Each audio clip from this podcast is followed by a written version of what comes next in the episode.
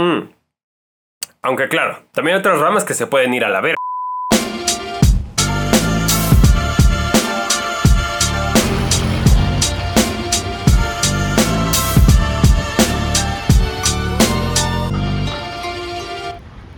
Bienvenido a tu canal favorito. El otro día en Instagram te pedí que me ayudaras a escoger de cuál de estas medallas íbamos a hacer un story time. Y varios votaron por las de Maratón Aguascalientes. Y justo iba a hablar de esas medallas, pero cuando iba a descolgarla, me encontré esta medalla que la estás viendo aquí a más detalle. No es la más elegante ni la más detallada. De hecho, dice que es de 20 kilómetros. Y por eso hoy te voy a contar de la vez que tuve que organizar mi propio ultra trail. Así que sírvete un chocolatito, y acompáñame en el story time de hoy.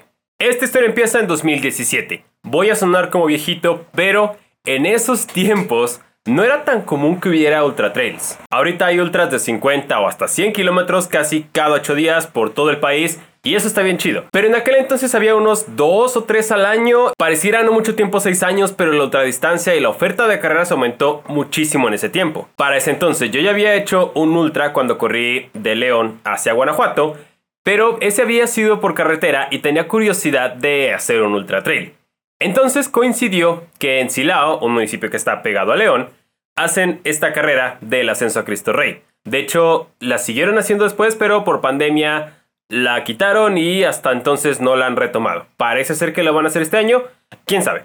El chiste es que esta carrera sale de la central de autobuses de Silao y termina en el monumento a Cristo Rey en el Cerro del Cubilete en una distancia de 20 kilómetros como con 900 metros de desnivel positivo. Es una carrera padre, tradicional, que le gusta a la gente que corre en montaña y que corre en calle porque tiene como ese balance de reto, pero que no es tan exigente como otros trails. Entonces, esta carrera de 20 kilómetros ya la había hecho y se me ocurrió, si de León a Silao son 33 kilómetros, quizás si le sumaba estos 20 kilómetros podía ser un ultra trail de 50. A lo mejor no ultra trail en el estricto sentido de la palabra porque pues gran parte era en carretera, pero por lo menos tener la etapa de trail y de subida lo más pesado al final, lo cual parece un reto interesante. Y como para cualquier carrera, estuve entrenando bastante tiempo a conciencia, preparándome lo mejor posible, pero no le dije a nadie. A lo mejor un par de personas medio sabían lo que quería hacer, pero no quería hacerlo como algo público, tan conocido. Más que nada porque quería hacerlo totalmente solo. O sea, no quería que alguien me dijera, ah, yo te acompaño, hay que organizarnos. No. Como todo lo que hago, me gusta hacerlo de mí para mí, por eso mantuve toda esta idea secreta mientras estuve entrenando por varios meses para hacerlo.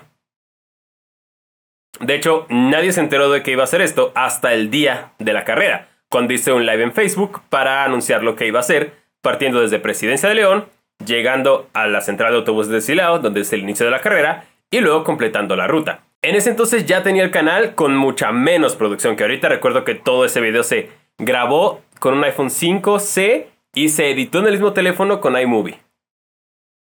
Y como dije en los 100 kilómetros, creo que cuando tienes la oportunidad de destrozarte y sufrir por cumplir tus sueños, en este caso, por complacer un sueño, no puedes pedir una vida mejor. Así que menos queja y más subida. Creo que todavía tengo esa playera. Voy a ver si me queda. Y sí, todavía la tengo y todavía me queda. Es de estas playeras que se ven bien, pero que no puedes subir ni un gramo. Voy a empezar a correr desde aquí, Presidencia Municipal, toda la carretera hasta llegar a Silao para luego integrarme al ascenso a Cristo Rey, dándonos en total 53 kilómetros de ultramaratón este es el proyecto secreto que estuve preparando durante estos meses pasados. No puedo poner la canción por copyright. La verdad, no sé por qué escogí empezar en presidencia. No es como que sea un edificio muy especial para mí, pero eh, creo que a la hora de explicar lo que iba a ser era muy fácil tomar de punto de referencia de dónde salí. O sea, si decía, salí de mi casa que está en tal lugar, no es tan difícil entenderlo que si digo, de presidencia municipal. O sea, es súper fácil ubicarlo. Y sí, me veo mejor con barba que sin barba. Estoy en mi kilómetro mm, casi 14. Nada más que vean, está totalmente oscuro, es como dicen en la boca del lobo. Afortunadamente traigo el frontal.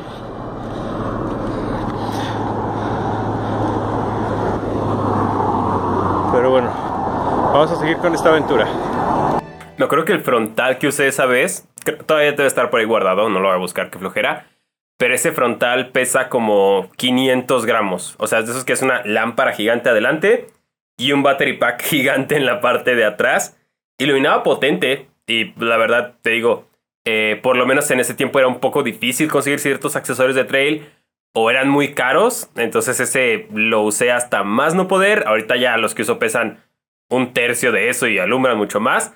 Pero lo que siempre te he dicho, empieza con lo que tienes y eventualmente te vas a equipar bien, pero si esperas a tener todas las cosas lo mejor posible, nunca vas a empezar. Esos tenis que se ven ahí son los Wings Pro 2 de Salomon. Es un tenis...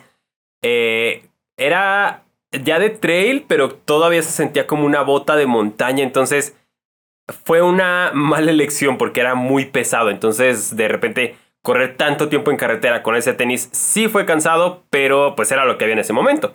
Ahorita yo creo que hubiera optado por empezar esa etapa de León a Silao con unos Phantasm o unos Slap Phantasm y llegando a Silao para el ascenso. Eh, quizá utilizaría los Genesis por la suavidad o a lo mejor incluso el Pulsar Trail Pro para meterle potencia. Pero pues en ese momento era lo que había. Iba tan embobado disfrutando de correr por la carretera que había olvidado comer este. Voy en mi kilómetro 23. Ahí están mis amiguitos los trailers. Todo está a la perfección. De hecho, desde aquí ya puedo ver las luces del santuario de Cristo Rey. Eso de que se me olvida comer en los ultras sigue pasando. Ahorita afortunadamente el Coros me avisa cuando es hora de comer, pero antes sí eh, me acordaba que tenía que comer porque ya tenía mucha hambre y fue lo que pasó ahí. Eh, ya en retrospectiva, la verdad sí fue un poquito peligroso. Eh, la carrera empezaba a las 7 y media de la mañana, entonces yo salí de aquí de León a las 4 de la mañana pensando hacer 3 horas y media. Y a esa hora está la carretera oscura. los coches que están ahí o los trailers van a toda velocidad y el acotamiento de León Silao, como no está pensado para gente, es, no sé, un metro, metro y medio. Entonces, mucha imprudencia en ese momento. Gran aventura, mucha imprudencia. ¿Cómo estás? ¿Cómo vas?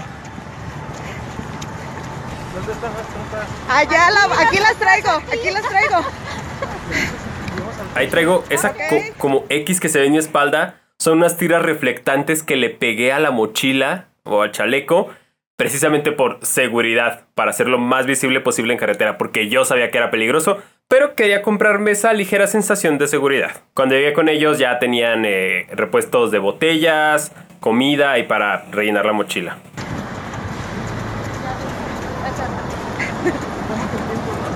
va la salida justo ahora. Todo excelente. Y sí, llegué como cinco minutos antes de la salida, o sea, la neta es que creo que nunca había calculado tan bien una carrera, tan bien mi ritmo como en esa carrera. Porque me preocupaba llegar o muy temprano y estar demasiado tiempo parado, o muy tarde que la carrera ya hubiera empezado. Porque eso significaría ir, ir rebasando gente y eso es más cansado. Entonces le atiné así por minutos. Voy en el kilómetro 39. No es ni la mitad de la carrera y sí está siendo un poco más difícil de lo que pensé que sería. Ahí Fernando descubrió que correr 33 kilómetros de carretera y meterse un trail con tenis de trail iba a ser cansado, la verdad. Ahí eh, maratón 4 horas 23 minutos. Tampoco, tampoco estuvo tan mal, creo yo. Voy dentro de lo que cabe bien. Este falta todavía un rato, pero sí se puede, vamos. Me encanta porque ahorita yo mismo soy súper exigente con las tomas de la cámara. Que no esté sobreexpuesta, que no esté a contraluz, que esté balanceada, que no esté temblando, que, sea, que se vea bien, el encuadre y todo esto. Pero en ese momento, como me estaba grabando con la cámara frontal de un iPhone 5, no tenía tantas capacidades como la cámara que uso ahorita. Entonces era lo que había. Y, y de alguna manera esto me forzaba a cuidar mucho lo que estaba grabando para no regarla. Y también a que el mensaje se entendiera bien, porque no, disponía de esta cinemática para respaldarlo, entonces tenía que ser muy claro con todo. Nadie dijo que sería fácil, pero a la vez no sé si alguien más ya había hecho esto. Entonces como precedente, no es fácil. Y hasta ahorita no sé si alguien más lo haya hecho. No es algo que recomiende, más que nada por la etapa de carretera que sí está peligrosita.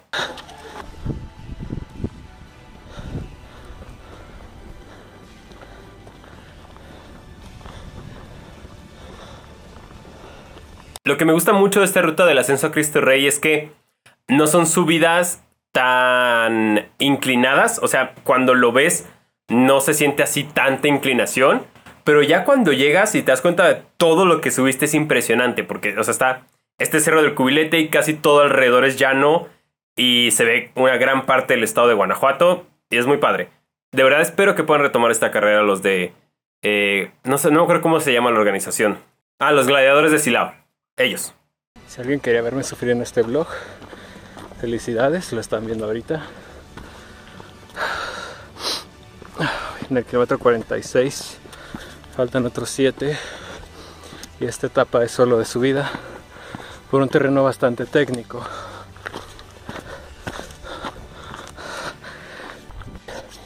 Sube, sube, sube. No llegaste hasta aquí para rendirte. Sube.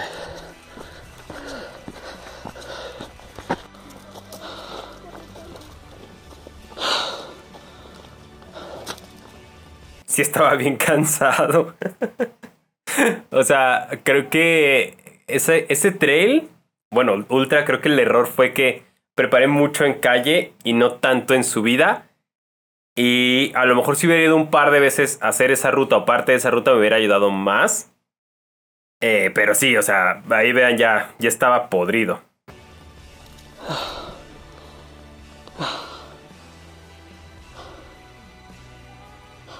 No puedo, pero a la vez no puedo rendirme. Entonces tengo que seguir.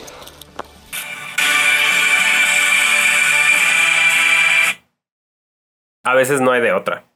O sea, literal ahí no podía rendirme porque en esa parte no hay acceso a coches. Entonces, si me quisiera rendir, de todas maneras tendría que haberme arrastrado hasta la meta, que ya estaba como a 3, 4 kilómetros. O sea, ya es casi llegando, pero ahí llegas muy tronado. Y aquí estoy llegando a la meta.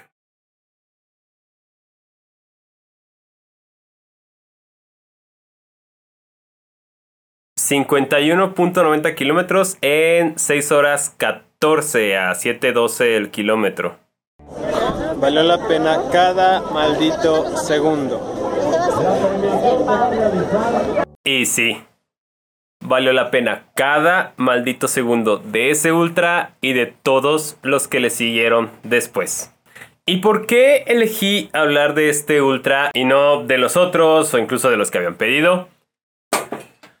La verdad ya ni me acordaba de haber hecho esa carrera. O sea, cuando agarré la medalla tardé como un poquito en reconectar los cables. Ni siquiera me acordaba que existía el video. Gracias a Dios tengo todos mis masters guardados en la computadora pero me recordó como que una época muy distinta de mi vida en la que a lo mejor no tenía los recursos para viajar a los ultra trails que había en México, que de por sí no eran muchos, y que lo solucionaba de otra manera. O sea, mi primer ultramaratón también fue uno que hice, eh, como te dije, saliendo desde León hasta llegar a Guanajuato con mis amigos, porque yo simplemente quería hacer una carrera de ultradistancia. O sea, nunca me ha interesado este show del arco de meta y la medalla y la playera y el kit y las porras. No, o sea, es algo padre, es parte de la experiencia, pero es algo que a mí honestamente siempre me ha valido gorro. O sea, a mí lo que me gusta de la ultradistancia es recorrer una distancia larga usando mi cuerpo, viendo hasta dónde puede llegar.